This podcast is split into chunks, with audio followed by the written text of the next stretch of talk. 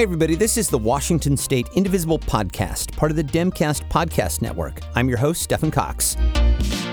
Today, as part of our Town Hall series in partnership with the Washington Indivisible Network and Indivisible Tacoma, we present three Democratic candidates for the state legislature from the 44th Legislative District. Join us for a conversation with Representative John Lovick, April Berg, and Anne Anderson, recorded live on the evening of Tuesday, July 16th. That's straight ahead. Tonight, we will be speaking first with Representative John Lovick, who is representative in position one and who is the sole Democrat running in his race. We will then spend the remainder of the hour speaking with Anne Anderson and April Berg, both of whom are Democrats running for position two. So let's begin with John Lovick. He first served as representative from 1999 to 2007 and then again since 2016 to present. He also recently served as interim Speaker of the House. He has been a member of the Mill Creek City and Snohomish County Councils, serving as the Snohomish County Executive from 2013 to 2015. Additionally, Representative Lovick has served as Snohomish County Sheriff and has been a sergeant with the Washington State Patrol since 1997. Representative Lovick, welcome. Thank you very much, Stefan. And I, when you listen, as I'm listening to you, you the, the listeners are probably thinking this guy can't find a job that he likes anywhere. I hope they don't think that. I absolutely love what I've had the opportunity to do. I'm honored to serve in the legislature, uh, tremendously honored to have served uh, in other positions, but I'm really glad to be here. And I want to uh, recognize Anita and uh, members of Indivisible. So thanks for having me. You're so welcome. And quite to the contrary, I think when people hear your CV, they're, they're very impressed. Uh, the breadth of your experience, uh, I think, speaks volumes. And, you know, given your experience both in law enforcement and also as a legislator, I would like to start this evening's discussion by getting your response to the murder of George Floyd by law enforcement officers and the protests and the uprisings that have followed uh, in the subsequent weeks. Because you wrote an op ed in the Everett Herald where you give your perspective both as someone who grew up black in America and also as somebody who has worked in law enforcement. I wonder if we could just begin by having you share some of your thoughts from that piece. Well, I'll just start by saying when you look at the murder, and that's exactly what it was, when you look at the murder of George Floyd, uh, and, and then you look at just how uh, the man was treated, um, I, I can't get, I just can't get my head away from the fact that I'm looking at an officer with his hand in his pocket, with his glasses on top of his head, with his uh, left knee on George Floyd's neck, and it was just like a walk in the park for him. Now, I I spent 31 years in law enforcement. I'm I'm sorry, almost four decades, but 31 years as a state trooper. And I'm telling you, when you get in a in a in a battle with a with a uh, a suspect or, or uh, a person you you are arresting, it's not that casual. It's not. You don't put your hands on the top of your head. You don't look around at the crowd like there's nothing going on. But you know what? It it, it opened a lot of eyes, uh. And I think what people are seeing, pretty much what a lot of people had said before. Uh, uh, and I like what one guy said. He said, We're not having more incidents, it's just being recorded now. And so my thoughts are it's going to be a game changer with respect to how we do law enforcement, but it has to trouble. I, am troubled, just tremendously troubled by what I saw in that video and what I'm seeing now in other uh, situations around the country but also hopeful because I'm I'm hopeful with with what I'm seeing with respect to how people are addressing this and uh, how we are. You know, we wouldn't be in this conversation, I don't believe, but people are looking at this and saying it's time for us to do something different, and this is the time that we're going to get it done. I, I really want to have that conversation about systemic change. Uh, but before we move on from that, I just want to encourage everybody to read this op ed. It is extraordinary. Uh, I will also mention that uh, April Berg, uh, whom we'll be talking with shortly, also wrote an op ed for the Herald, and Kat will provide a link to both of those in the chat for everybody. So, as I mentioned, the nation is now talking about, and you, and you mentioned as well, major changes in law enforcement. And, and I would like to get your perspective on how you see the state's role in terms of oversight of law enforcement. And, and, here's where I'd like to begin. You prime sponsored two pieces of legislation that I think are particularly salient. The first was HB 1767. That creates a law enforcement grant program to expand alternatives to arrest and jail processes. The governor signed this in law in uh, 2019. What does that do specifically?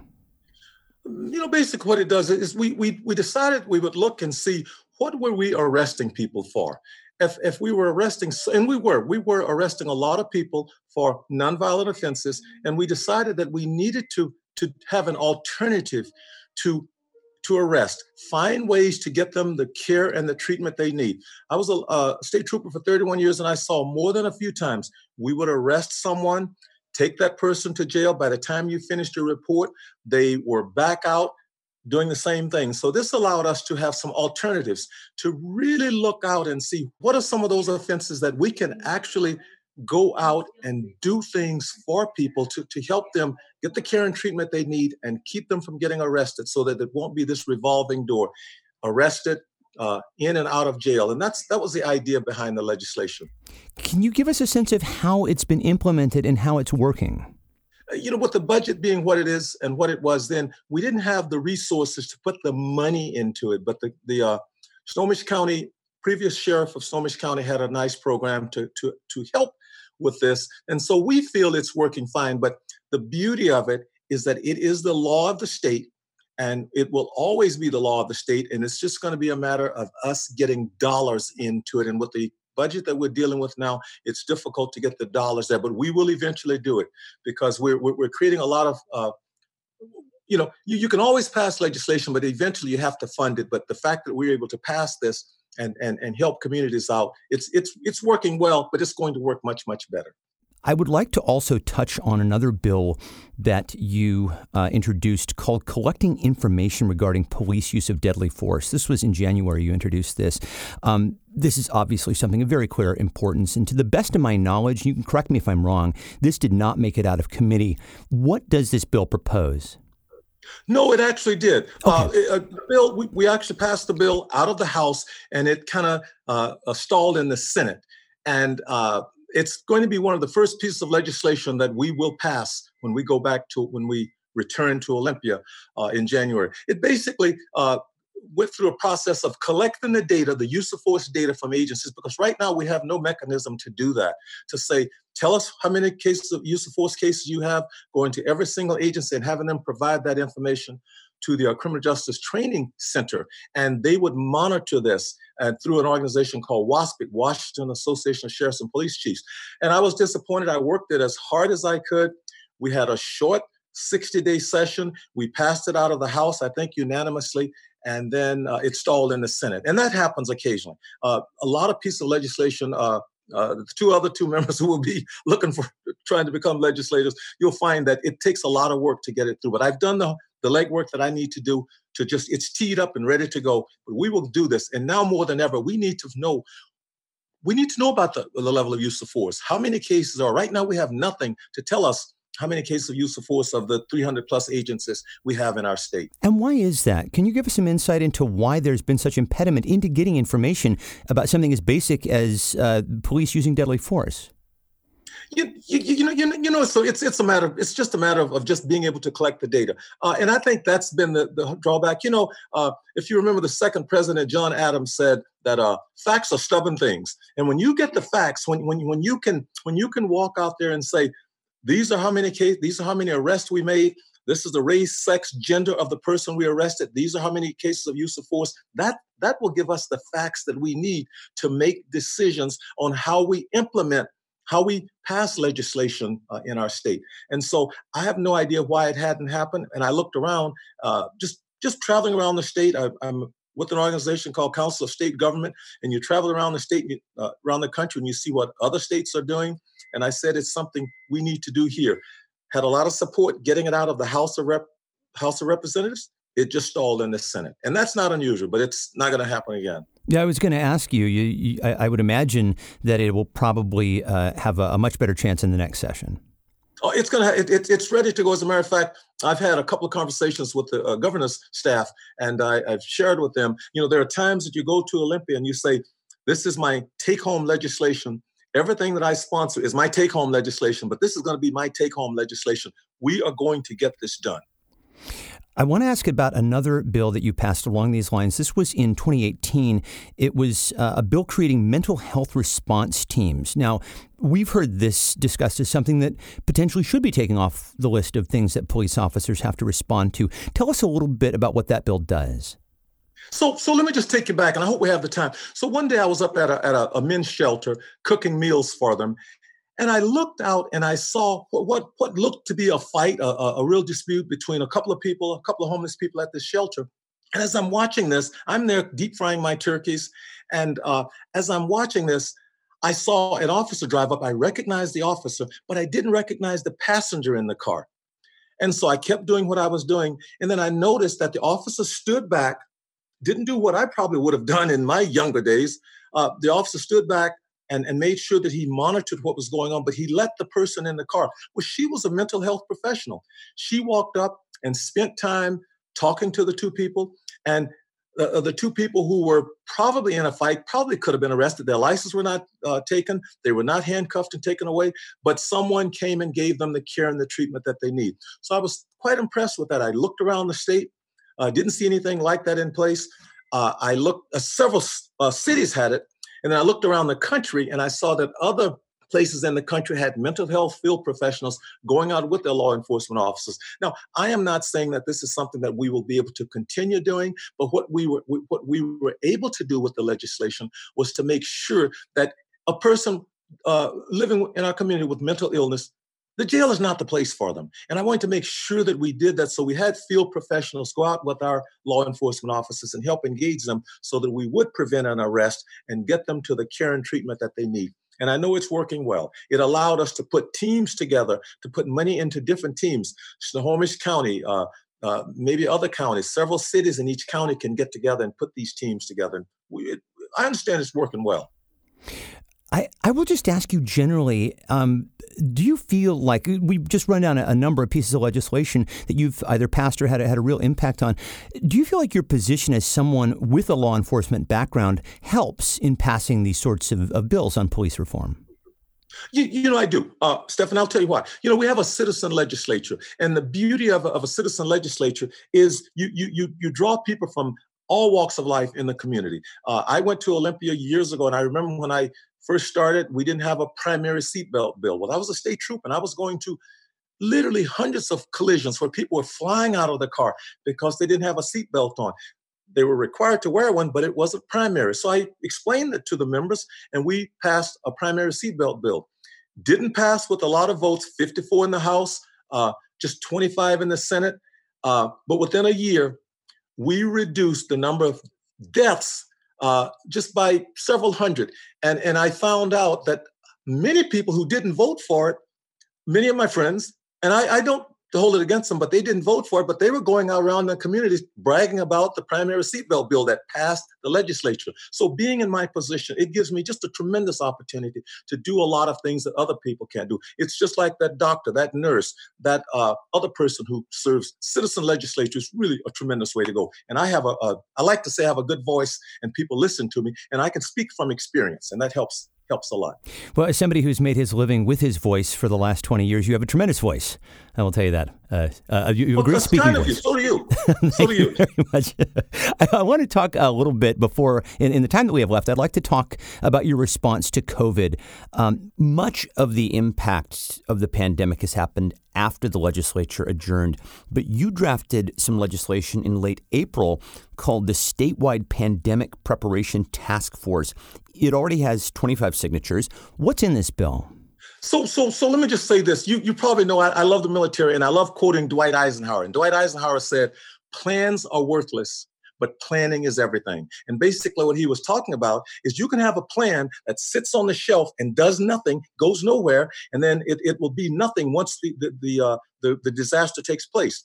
So when we left the legislature, I knew we were dealing with this pandemic.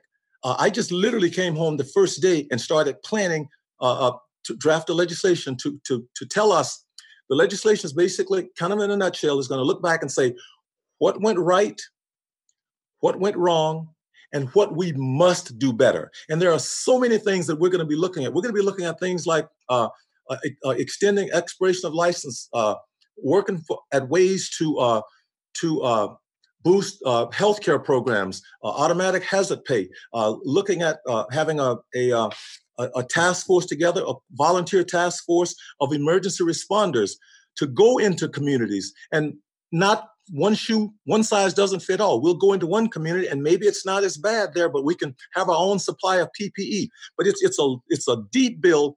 And uh, I shared it with members of the legislature. Literally drove to different places when I could get out of the house. I drove to different places around the uh, state, and uh, I'm normally pleased if I got five signatures on a bill before I dropped it. Uh, we're not close to dropping this bill, and the first 25 people that I talked to signed on to the bill because they know we need to be planning for the next disaster because the next disaster is going to ha- going to happen. And this is something that is going to be presented in the 2021 session, most likely, and not during the emergency session. Well, th- th- this is an this is an interesting thing. Uh, I, am a good friend with the Speaker of the House, and she's set up a, a, a, pretty tight criteria as to what we can present this year. Uh, and I'm pretty uh, pretty stubborn myself. Uh, I'm one of these guys that I don't give up, so I'm going to keep talking with her and try and get her to uh, to give us a hearing. And the beauty of it is this: there's a section that I put in the bill to to allow donations from organizations. And can you imagine when we know we need to do this to go to Amazon, to go to the Boeing company, to go to Microsoft, to go to Starbucks and say, we need resources to help us have our own PPE to have this community do this. So we think, and I'm trying to present it to her like that because I, I, I know we need to do something because I don't want to wait until October, November, December, when we have something else happen and we're having to shut down all of the schools, shut down all of the businesses. This will give us a chance to, like Eisenhower said, plans are worthless, but planning is everything. Be planning for the next disaster because we think it's going to come. Well, speaking of planning, uh, what are some of your other uh, priorities for next session? Well, you, you, you know, my, my, my mantra uh, in, during the entire time that I have served in the legislature uh, has been uh, to have good schools, good, safe schools, good, safe roads, and good jobs with benefits. We're going to continue with that one, uh, but I'm going to be working a, a, a tremendous amount of time uh, with the Public Safety Committee because we are going to address uh, this issue that we are dealing we're dealing with with respect to police use of force. And I, I, can't say all the things that we're doing. I have a long meeting tomorrow.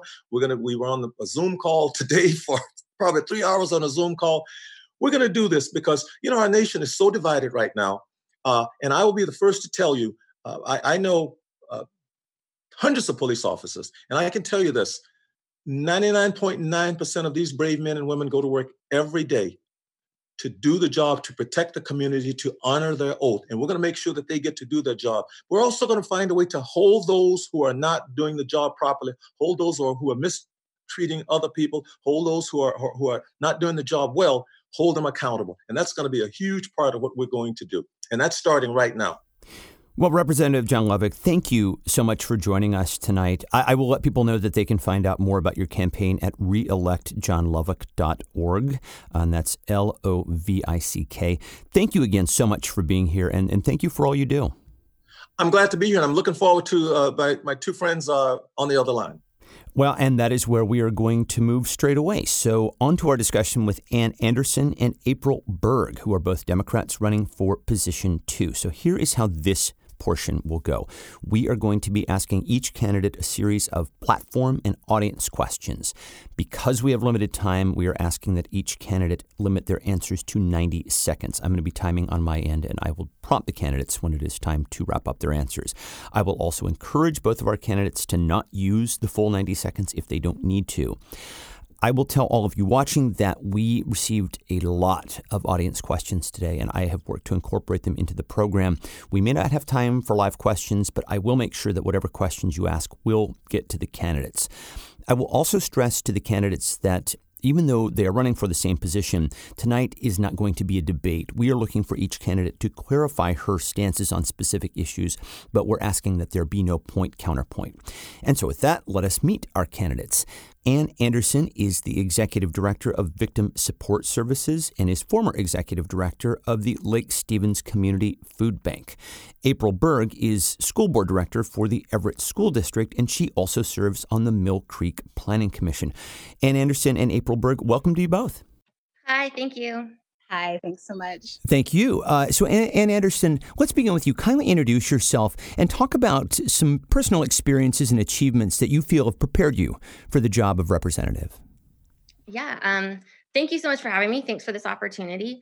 Um, as you said, my name is Anne Anderson. I am currently the executive director of a the uh, state's largest crime victims advocacy um, center. Uh, we um, run the the uh, Washington State Crime Victims Hotline and help people who um, have been uh, victimized by crime. Uh, most of the staff are social workers. Um, in addition to the hotline, we also offer mental health services. Uh, prior to that, um, I was the executive director of a food bank um, and uh, the chair of the advocacy committee. I spent a lot of time um, and, still do advocating for uh, anti-poverty, the different poverty alleviation measures, um, both in the uh, state and federal level. Um, a member of RAC, which is the Western Region Anti-Hunger Consortium. We help to ensure that um, that anti-poverty measures are uh, kept in the farm bill. Um, I advocated uh, for years for breakfast after the bell. Um, we you know, finally did that. So um, and and all, all, sorts of other uh, work, mostly um, like I said in the anti-poverty um, arena. Um, and I've been really just uh, my entire life, my entire career has been dedicated to helping my my community um, in in one way or another. Um, so mostly through nonprofit and uh, small business consulting. April Berg, let's turn to you next. Uh, give us an introduction, if you will, and talk about some of your personal experiences and achievements that you feel have prepared you for the job of representative.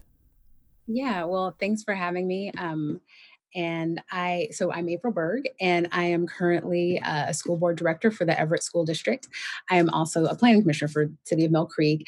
Uh, the other hats I wear are a trustee for Seattle Children's Theater, and I'm also on the Juvenile Justice, Snohomish County Juvenile Justice Cultural Competency Board. Um, as you know, uh, the high school, one of the high schools in Everett School District, was uh, one of the first to have a COVID positive student in the nation. We were the first one. So I was a part of that effort to shut down the school safely and move learning to, uh, to at home learning. But I also asked a lot of questions of what can we do for families? Um, and that meant what can we do in terms of technology needs, in terms of food security, in terms of emergency childcare. And because of the answers we got back to those questions, we have provided over 150,000 meals to students. We've provided thousands of laptops and hotspots uh, that students will be able to keep through the summer if they so choose. They can continue that learning at home. Um, and we also provided emergency childcare that's the type of leadership um, that I'm hoping to to bring forward uh, in this next this next season of service. I'm also, just so folks know, a former small business owner. I used to own the Edmonds Inn Bed and Breakfast. So I really understand what it takes to be a small business owner and to be a champion for one. Um, I've walked a mile in their shoes. I'm a former program manager for Boeing. Uh, so I really understand aerospace and the importance of that to the community. And I think all of those things just gives me uh, the background of the 44th. My, uh, my experience really shows the 44th. Thank you to both of you for that. Uh, we'll move on to platform questions right now. And I'd like to begin those by talking about the Black Lives Matter protests in Snohomish. So, as many people in the 44th know, on May 31st, armed militias made up largely of white men, many of whom are affiliated with white supremacist groups, gathered in Snohomish, ostensibly to confront so called Antifa demonstrators who ultimately never materialized. But some of the men in the militia did assault peaceful protesters. Former police chief Keith Rogers has been criticized for failing to take action and for calling the events, quote, festive.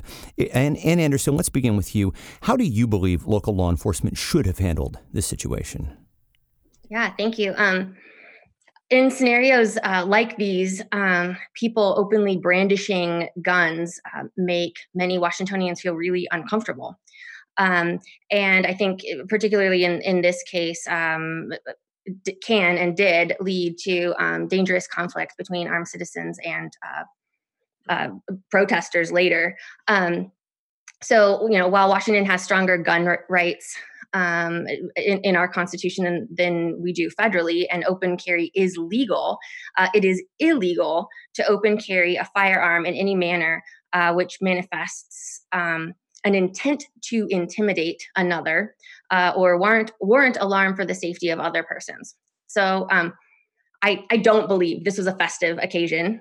Uh, law enforcement's top priority in these situations is to diffuse the situation without people getting hurt and to enforce the law, uh, including the intimidation part. So um, that's I guess that's my my take on that. Then, same question to you, April Berg. How do you think law enforcement should have handled this situation in Snohomish on May 31st? Yeah, thanks for asking. I um, I was actually out there the day before the armed militia was out there. So I was at the peaceful protest on that Saturday. It was love, it was peace, it was tons of support from the community. I, I it was hundreds of people. It was amazing. It sounds like um, because of that, the next day there was this armed kind of, uh, you know, we're going to protect the downtown. Um, law enforcement dropped the ball. It, there was no Antifa, um, you know, conversations about coming to get the downtown Snohomish area or anything like that. And I think in some ways they, um, law enforcement really kind of, that specific law enforcement um, really kind of inflamed it um, and by them allowing folks to open carry and brandish in that manner in a very intimidating manner um, it, it, it was it was a message to the citizens to the, especially to the citizens of color which is that you're not welcome and so I believe uh, that the the former chief that allowed that to happen was wrong. Um, the community spoke out at a multi-hour uh, city council meeting about it and it was just it was heartbreaking to listen to the kiddos talk about their experiences and how they felt and how this was just kind of the the cherry on top of the sundae of racism that they had experienced um, sometimes in the schools and, and sometimes within that community. And so but that's not who snohomish is. And so that's part of what broke my heart is that i know that that city is full of loving amazing people um, who unfortunately had that situation happen and inflamed by law enforcement. And it was seen um, so it was just heartbreaking I would like to continue on with the discussion that Representative Lovick and I were having about the protests and the uprisings uh, in response to the murder of George Floyd uh, th- that have sparked a lot of debate about the role of police oversight. And I would like to ask both of you, and, and April Berg, let's start with you, what you believe the state's role is, and specifically the state legislature's role is and or should be in holding police accountable.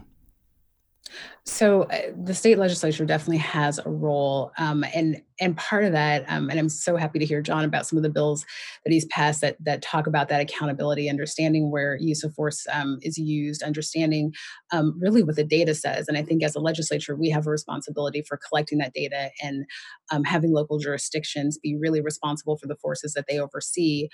Um, I, and I think it's it's bigger than that too. I think that we have a responsibility to our school districts with SROs and having um, some type of consistent messaging and training around that, and the fact that those uh, those folks shouldn't be used as your first line of, of safety for schools. I think it's a really big, broad conversation with a lot of intersections, and I believe the legislature has the ability to affect that positively um, by moving forward with with many of the measures that um, Representative Lovick have uh, has attempted to pass before, as well as other ones that I see coming out from um, from other sitting legislators.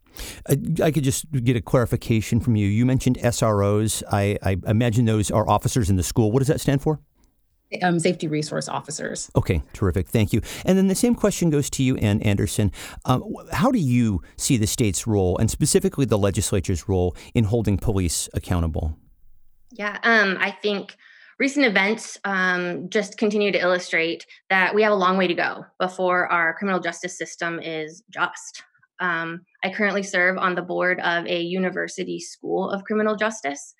Um, and much of my time there is focused on how law enforcement and our criminal justice system uh, as a whole can be uh, improved and more effective and equitable. Um, and we can ensure that uh, current and future uh, law enforcement officers um, are uh, and criminal justice uh, professionals are better equipped. Um, Washington state voters approved Initiative 940 in uh, 2018, uh, which increased accountability for police um, and the rules around uh, use of deadly force. Um, then in 2019, House Bill 1064 further strengthened that law. Um, and as a legislator, I will continue to work, continue the work that I've been um, been doing to try to uh, dismantle systemic problems uh, and increase positive outcomes and accountability, um, as well as expand upon the work that's been done uh, in the legislature to ensure responsibility and accountability of law enforcement agencies. For those just joining us right now, I will say welcome. Uh, we are speaking with Anne Anderson and April Berg. They are both running for representative in position two for the 44th uh, legislative district. I would like to ask both of your thoughts on hashtag defund the police. This has been interpreted in a number of ways, but broadly it calls for major changes in policing in this country. Anne Anderson, let's start with you. How do you interpret defund the police, and what changes would you specifically like to see? Um, yeah, no, I, I agree. There's there's been this um, really large uh, uh, um, gap in, or you know, just a, a whole uh, array of different ways that people have um, defined it. Um, most do seem to agree, though, um, that over time, many functions um, have fallen to police that maybe would be um, better uh, served by other people. Um, I think um, it's about uh, as, as, much as 21% of uh, an officer's time is spent responding to and transporting people uh, with mental illness, for example. Um, police are frequently involved with the homeless population. Um, and uh, you know, I, I, think there's there's so much that um, that we're asking law enforcement to do that they are um, not trained for. Uh, in my line of work, I spend time with law enforcement, and I've heard them asking for that. Um, same thing with uh, the the university board that I was telling you about. Um, so, I, what we need to do is either give them this training that they're saying that they need and want, or give them the resources um, to have that outside um, from an outside source. Uh, if a person calls uh, 911 um, to complain about people who are homeless, for example, why can't we send uh, rapid reforce, uh, sorry, rapid response social workers um, to provide them with support? Uh, I think a lot of um, you know what's happening is just not their job, uh, and we need to find the, the, the correct resources. I have a quick follow up for you on this, and this comes from Sylvia, and she asks, "Would you support reallocating funds, and if so, which social services would you prioritize?" Um, you know, I think that that's a, a conversation that we need to have um, with law enforcement to see what it is that they are um, seeing most as far as which social services to prioritize. Um, I think the the really fast um, and and easy answer to that would be um, just even getting the right information into their hands so that they know where they can refer people, um, so that they're not spending the same you know, longer term amounts of time with people, um, and then figuring out the data so that we know where the the resources most need to go.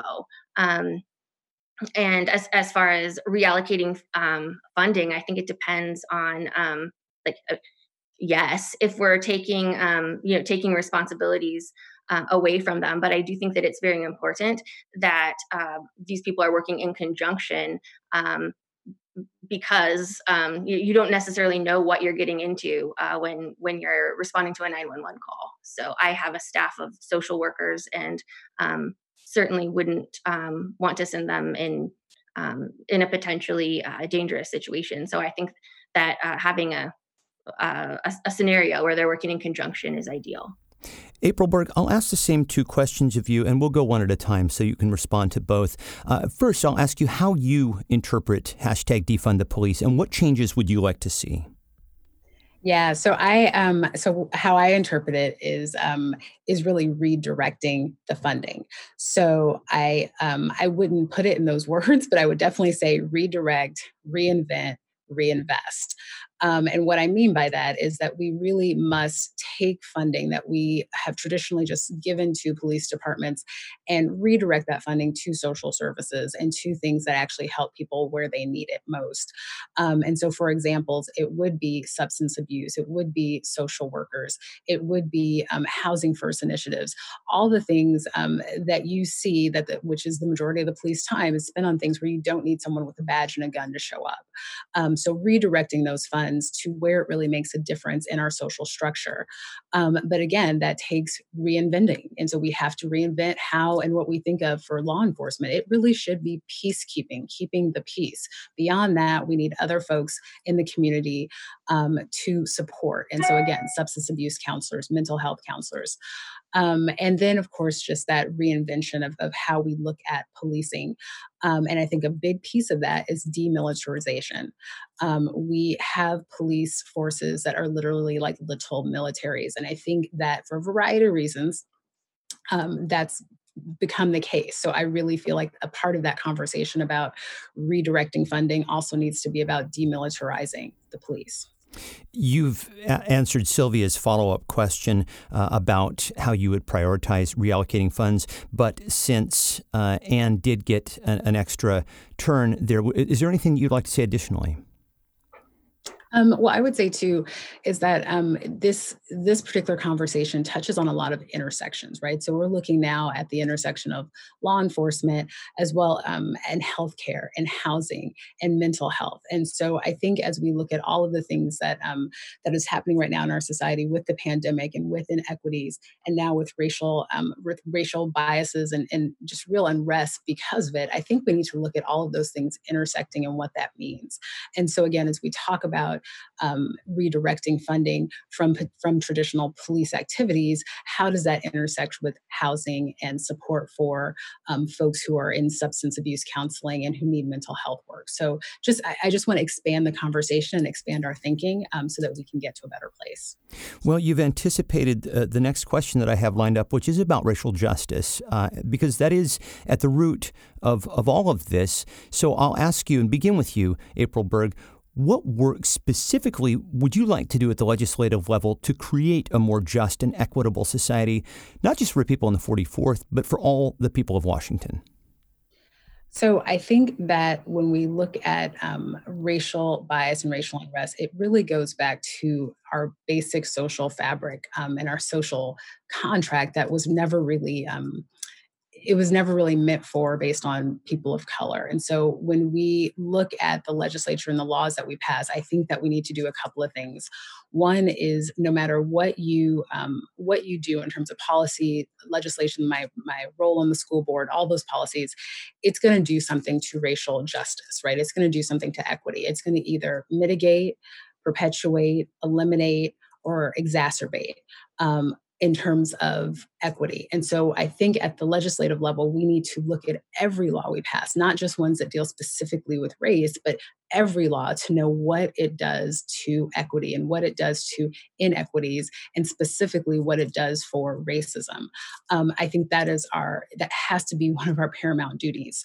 Um, specifically in the legislature i, I want to focus on education. That's my wheelhouse. That's where my background is. And so i want to look at really rooting out the inequities in both discipline and graduation rates for our students of color because i believe there is a school to, to prison pipeline that can be affected um, with good, strong laws. And those laws are going to include things for trans- transparency and accountability. Um, I'm very data focused. And so I want to know the data. I want to understand the metrics of what's going on and where so that we can make a change. Um, Thank you. Thank you. Uh, same question to you, Anne Anderson. What work specifically would you like to do at the legislative level to create a more just and equitable society, as I say, not just for people in the 44th, but for all people of Washington state? Um, yeah, I, I agree that um, not only is there a lot of work to do, but these conversations uh, need to occur, um, and and we need to look at all legislation through that lens. Um, so uh, yeah, these issues are systemic, um, and we need system wide change um, in, order to to combat them. I think working on uh, on legislation with these goals in mind will decrease the disparities that affect uh, the lives of people of color in our community and, and really lift um, everyone up in, in the community. Uh, we can make progress um, on, on our most pressing issues, including housing affordability, healthcare, uh, and education disparities, food insecurities, uh, stymied wage growth, um, justice and equality in our society um, should should be framed in such a way that um, everyone can see the benefit to their neighbors. So I think really the key is with every single uh, piece of legislation, every single conversation um, is ensuring that um, that it's being looked at through a lens of social justice and racial justice. I would like to shift next and talk about the economic recovery. As we know, Governor Inslee has recently begun a, a phased reopening of the state's economy, but the, the, the recovery is, is projected to take many years. Uh, Anne Anderson, let's stay with you on this. How would you work to make sure that individuals and small businesses specifically get the help that they need to recover in the 44th LD? Yeah, um, I think uh, far too frequently uh, the uh, the focus is on Wall Street rather than Main Street, um, as as cliche as that is. But really, um, our our small businesses um, were hit very hard, and uh, our our economy was hit very hard. Our families um, are are suffering. Um, and fortunately, what's best for individuals and uh, and small businesses is what's needed for economic recovery. Uh, investments in small business um, ensure that money uh, is earned, spent, and stays uh, here locally. And um, investments in um, infrastructure that can create living wage jobs uh, will help uh, to to get families back on on track financially. Um, and um, you know, then also ensuring that uh, we're investing in human services. Um, there are um, you know, th- there are huge intersections um, and, and an, an, excellent return on investment with uh, certain um, uh, human services uh, funding. For example, one that I've used a lot of times uh, is a Western Washington University study that shows that for every dollar uh, you spend in uh, food security measures, $12 comes back to the local economy. So I think those are kind of the three different um, focuses.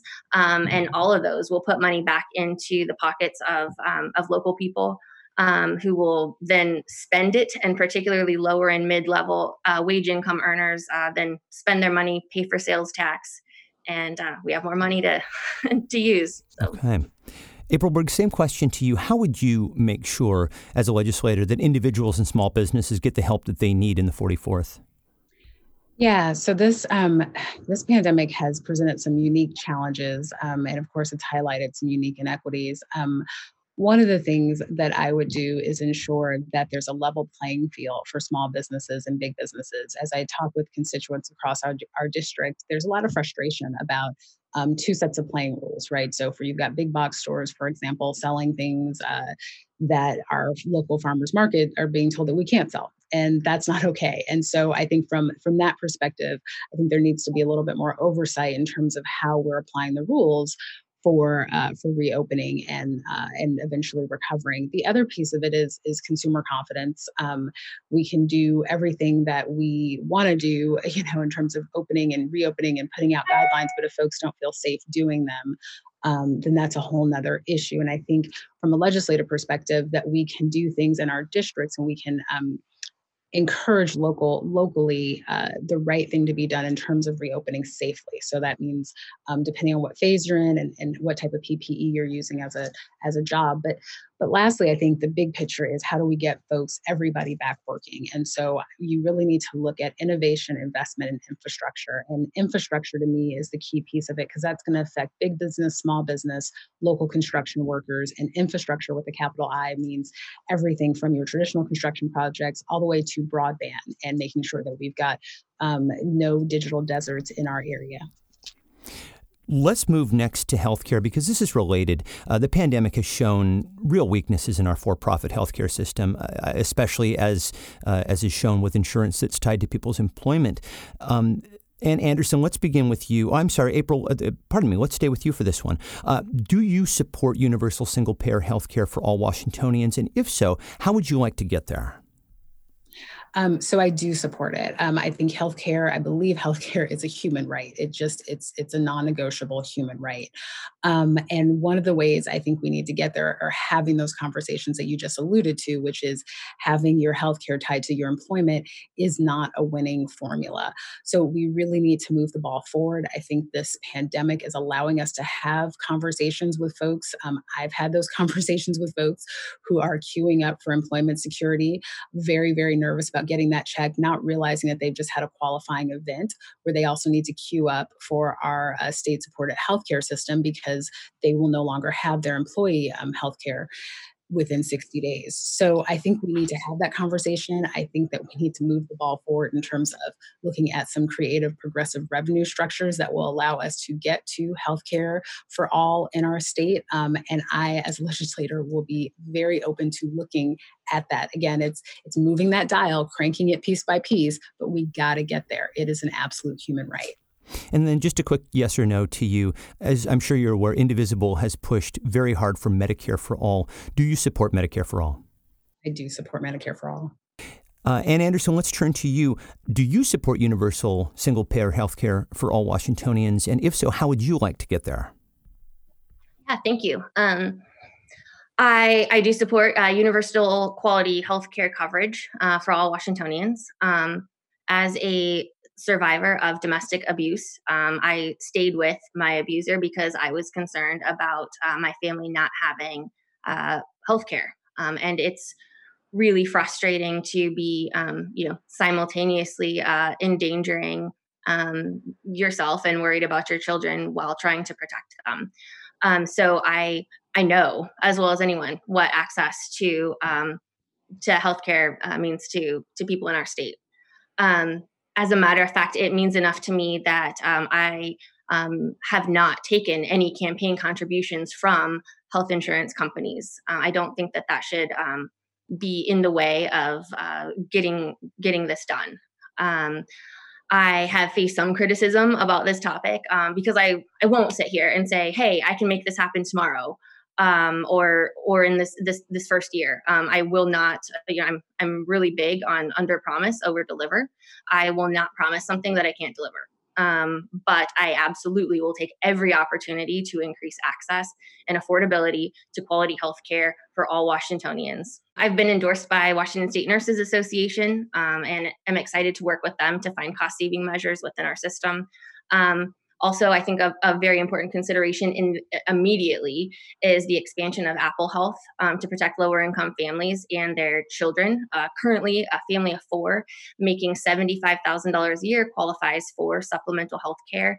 Um, but the, the cost of living here, the minimum cost of living just to get by in our area is $89,000 a year. And I think we need to immediately close that gap. I will put the same yes or no question to you that I put to April Berg. Uh, as you know, Indivisible has pushed very hard for Medicare for all. Do you support it?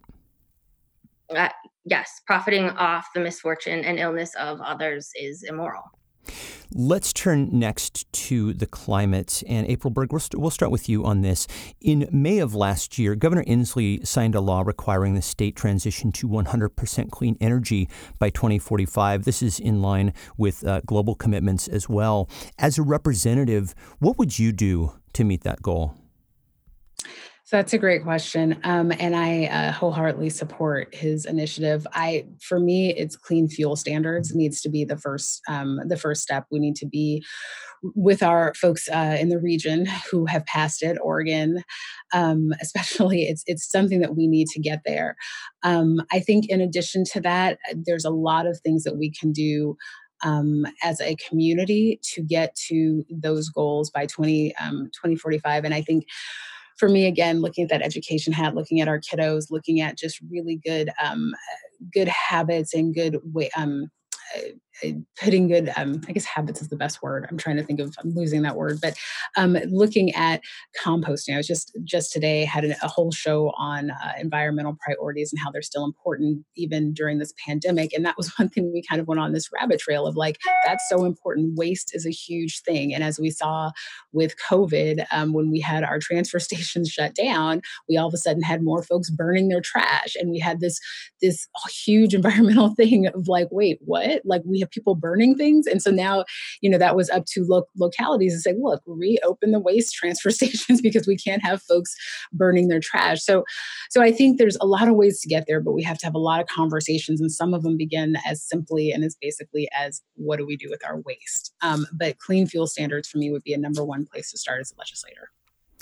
And then uh, let's move on next to something that I know is very important to both of you, and that's affordable housing. As in other parts of the state, the 44th is experiencing an affordable housing crisis. I, all of a sudden, it's occurring to me, Anne Anderson, did I give you a chance to answer the question about climate? I did not, did I?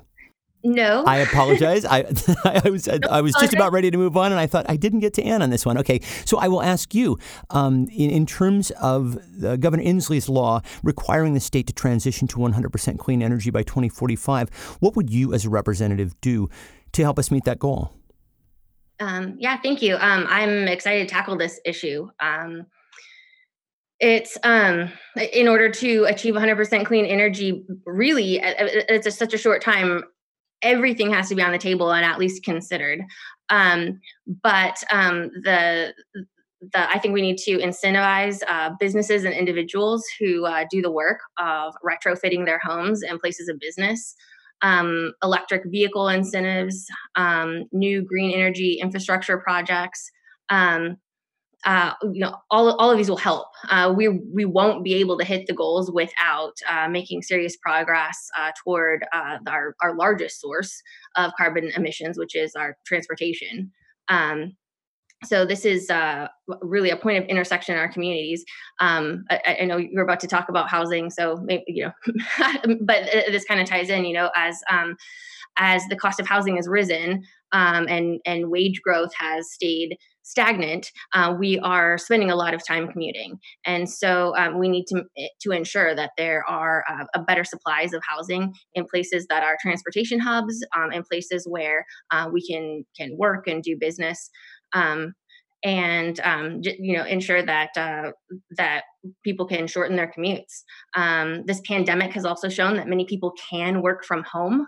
Um, and so I think you know figuring out what we can do to continue that as much as possible um, will be very helpful as well you did anticipate the next question because I mentioned the next question, but uh, I think there's probably more that you can add to this. So uh, we do know that the 44th is, is experiencing an affordable housing crisis, as are many other uh, regions in our state. So I will put this to you first, Anne Anderson. How do you create more affordable housing while balancing, as you say, environmental concerns and also regional growth concerns?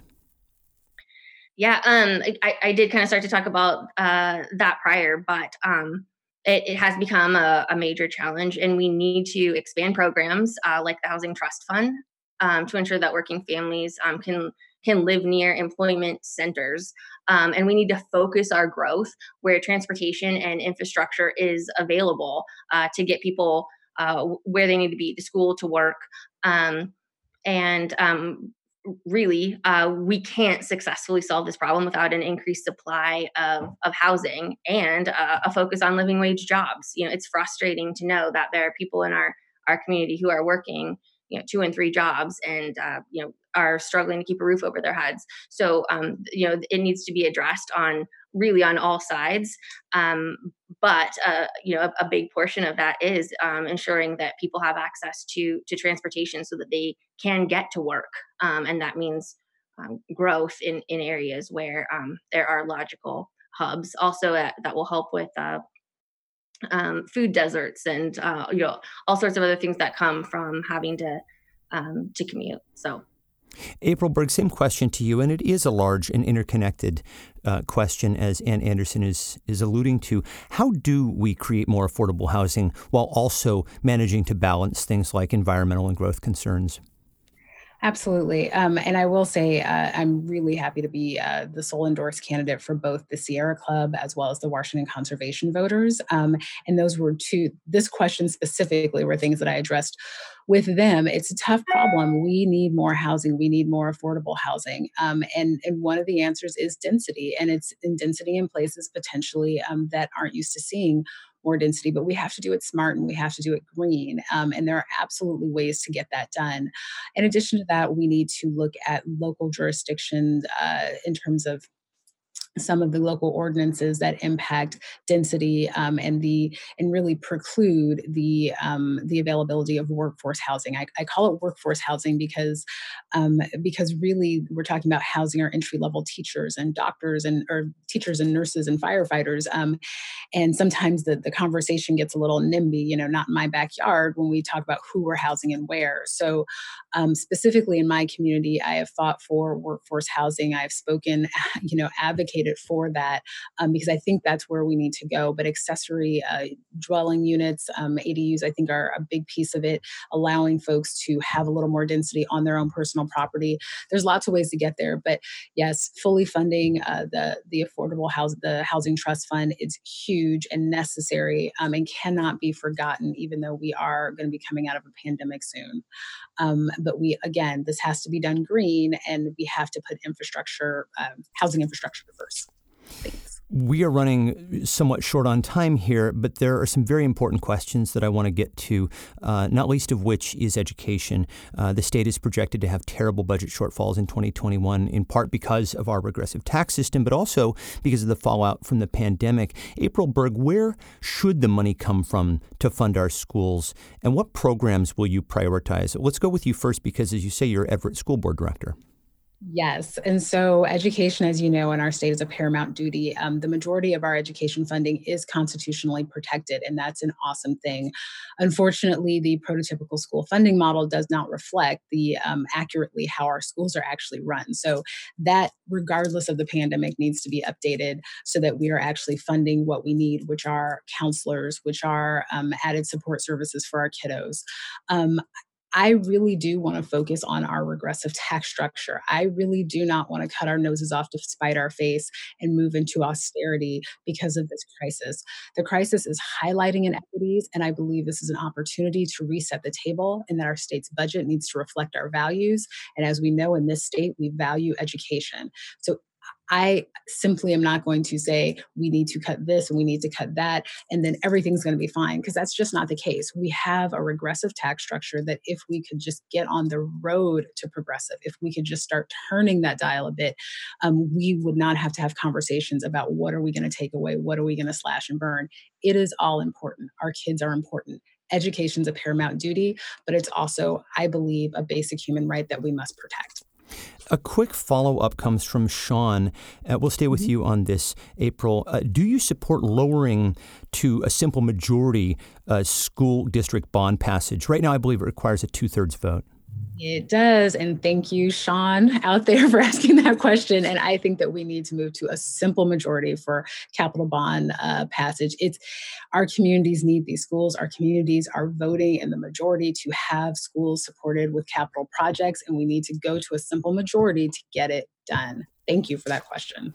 Anne Anderson, back to you. Where do you feel the money should come from to fund our schools, given the state of, of sort of parallel crisis that we're in right now? And what programs would you prioritize? Yeah, thank you. Um, I, I, do agree um, and and have um, advocated for for years for um, for changes. Washington State does have the most regressive tax uh, system in the nation. Uh, we are ranked 50th. Um, unfortunately, um, because all of our funding comes from sales tax, and people who uh, make less money spend more um, more of their money than um, than those who have uh, money to save. Um, people at the uh, who who earn less are um, spending a much higher percentage of their their tax or of their money on taxes. Um, so um, we do need to to address that and i think um, elimination of corporate tax loopholes um, is something that we need to look at uh, absolutely and then um, ensuring that um, again um, with with living wage jobs if people are making enough money again they are spending more money they're paying more into uh, paying more sales tax paying more into our system and that does help with our um, with our budget. Um, and as far as school goes, like yes, absolutely, um, it, it is our a paramount duty um, to to fund our schools. They will be funded, and um, I, you know, I, I think alleviating some of that that pain with uh, looking looking at corporate tax loopholes will be helpful. I will ask Sean's follow up question to you as well. Do you support lowering a school district bond passage to a simple majority? Um, yes, I have worked on uh, school bonds and levies for um, districts that I my kids don't even attend uh, school in.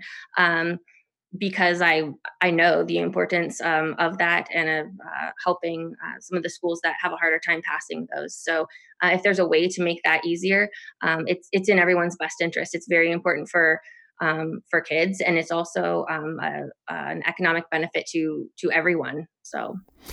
A few more audience questions before you go, uh, and we'll stay with you on this. Does your campaign accept corporate donations, and if so, which corporations? Um, I suppose that would uh, depend. Uh, for example, um, my family owns a small cattle ranch and that's a corporation. Um, and i would happily take their money. Hi mom i hope you're listening. Um, yeah you know I, I think that that's just a really difficult uh, question to ask because uh, I, I, think the, the, idea that someone says you know when, when somebody talks about uh, corporation I, you know i think there are different ideas about what that could mean. So yes um, i'm i'm okay with taking um, money from from business um, but like i said before um, you know, I I am you know, the candidate in this race who did uh, refuse to take, for example, corporate money from uh, health insurance companies. So I, I, I guess I, I, realize the correct answer is no, but but it just depends um, on uh, on the business because I, you know. Okay, April Berg, same question to you. Does your campaign accept corporate donations, and if so, which corporations? Yeah, that's a great question. And so for my campaign, um, I am not accepting any fossil fuel money um, or any money from uh, from polluters. That is one of the things that I signed that pledge early on in the campaign. Um, but I am going to. I have taken. Uh, corporate money i guess that's the best way to put it i'm very selective and i have a very um, big filter that I place that through in terms of corporations. And I have told a few of them, like, no, that's a non starter for me. And again, with the fossil fuels, uh, you know, any polluters, tobacco, any of that stuff. Um, I will say that it's um, it's yeah, it's I want to get corporate money out of politics so so so badly, um, and I really want to be an advocate in Olympia for the voters. And so I think that as we go through this election cycle, um, in any election cycle, the more we can get corporate money out of uh, out of politics would be awesome. And I am looking forward to hopefully being a legislator and figuring out how to do that. Haven't figured it out yet as Citizen X running for this office. Let's stay with you on this next question, uh, April. Sylvia asks How will you support undocumented people who are excluded from federal aid during the COVID pandemic? That's a great, great question. And I, um, honestly, I I believe that we need to be supporting our undocumented um, folks in our communities the same way we are supporting um, our community. I don't like that distinguishing that line that we make and say, "Oh, you, you're documented or undocumented, so you get support and you don't." Everybody's here. We're part of one community, and we're being hit by a pandemic. So, I would advocate for the same support. I know California has done some inventive things in terms of getting money directly to those workers and to those families, and I would be support of that as well. I will tell you, um, as a school board director, that's one thing that we think about all the time is how our schools are safe spaces. They are places for folks to to get education, get what they need, and um, and really uh, we protect them as much as we can. And I want to bring that same emphasis, that same uh, that same compassion with me to Olympia. Same question to you, Anne. How will you support undocumented people who are excluded from federal aid during the COVID pandemic? Yeah, I, I agree wholeheartedly that um, everyone here uh, deserves um, access to whatever help they need. We're in this together. So uh, one, actually, I think we have time for just a couple more questions here. Uh, Anita Dietrich, who is uh, founder of Snohomish County Indivisible, asks Income disparities negatively impact whether a person accused of a low level crime will be incarcerated until their trial. Do you support bail reform, especially in light of COVID? Uh, and let's stay with you, please. Yes, absolutely. Um, this is something that um, has been um, that I've been talking about and advocating for for years and years. Um, it is absolutely unfair that someone who can't afford to uh, to uh, can't afford bail is stuck in that system. Because what happens is you know until their their court date um, they're very likely to lose their job they can lose their homes and before they have um, ever been um, had the opportunity for a trial their entire life has been derailed and they're you know, financially ruined their relationships are ruined um, and it's absolutely ridiculous to me that um, that dependent upon how much money you have um, you know you you may completely have uh, ruined your life may be completely ruined. April berg same question to you. Do you support bail reform especially in light of covid-19 absolutely and i supported it before covid-19 um, I, I it's awful. It is. Um, it's a way of keeping folks incarcerated over debt, and I think that um, even if, and hopefully none of you have, but even if you have been through the system in terms of helping someone get out of jail, and I, when you you go in, they set this bail amount, and you listen, and you think, okay, I'm going to help this person. I'll I'll pay this bail amount well then you say no we, we won't take you. We can't take that money. You've got to go over to a bondsman and you've got to go and next thing you know there's fee after fee after fee and it's just this never ending revolving door of debt um, and and unfortunately imprisonment as a result of it. So i absolutely do support reform not only um, as a politician and as a leader but but as a citizen um, that has helped other citizens get out of situations that are just untenable um, and it seems like the the the cards are stacked against them all because of bail and uh, and how it's it's just um, it just keeps them in. So yeah, I would definitely support it. Thank you. As everybody can see, we've gone a little bit over uh, over time here, uh, so I'm just going to uh, ask for 60 seconds for some final thoughts and where people can go to learn more about your campaign. Anne Anderson, let's begin with you. Um, yeah, um, thank you everybody for for joining us and for the the great questions. Um, if you would like to learn more about uh, our campaign, uh, our website is www.friendsofanneanderson.com. We are also on uh, social media uh, at Friends of Anne Anderson on Facebook, at Friends of Anne Anderson on uh, Instagram, and at Friends of Anne on Twitter. um, uh, or just, I don't know, yeah, wave me down somewhere. but Great. I, I, I would love to hear from from anyone. My my favorite part about all of this has been um, all the different insight and meeting with people and you know hearing all these different things. So please do reach out. I've been encouraging um, anyone to to do that. Oh, uh, there's also uh, friends of Anne Anderson at gmail.com. So and I'll give you a call back. Okay. Uh, April Berg, you get the final word this evening. Uh, 60 seconds for you, and uh, let us know where people can go to learn more about your campaign. Absolutely. Well, thank you so much for um, having me on tonight. And thank you so much for everybody tuning in for all the fabulous questions. Um, you can find my campaign at www.aprilberg, that's April, B-E-R-G.com. I've said that a lot on phone banking lately. Um, the other way that you can find me is uh, by tuning in each week, each Tuesday at 3 p.m. for Kitchen Conversations, where I talk with community leaders about kitchen table issues. Today, of course, with the environment, we've covered education education, we've covered healthcare. Next week, I'm super excited to let you know that we will be talking about ethnic studies as curriculum in K through 12 schooling. And we have got um, some mm-hmm. amazing guests who are doing the work in that space. So I encourage folks to reach out to me via my website. You can find all my social media channels there as well. But really, um, but email me at april at aprilberg.com because I do love talking to constituents, answering questions, and helping you get where you need to be. Um, so just thank you again for having me. This has been a fabulous night. Thank you again to all of our candidates, April Berg, Anne Anderson, and Representative John Lovick. Thanks again also to Kat Pipkin with the Washington Indivisible Network and Julie Andrzejewski with Indivisible Tacoma. A reminder to join us on Tuesday, June 23rd for a town hall with Washington Superintendent of Public Instruction, Chris Reykdal. Find out more information at the Washington State Indivisible Podcast Community on Facebook. And that is it for today. Our website is indivisiblepodcast.org and our email address is indivisiblepodcast at gmail.com. The Washington State Indivisible podcast is a production of Get Creative Inc. and is part of the Demcast Podcast Network. Learn more about Demcast at demcastusa.com. Special thanks to Lori Caldwell, and as always, my thanks to you for listening. We'll talk to you next time. Bye.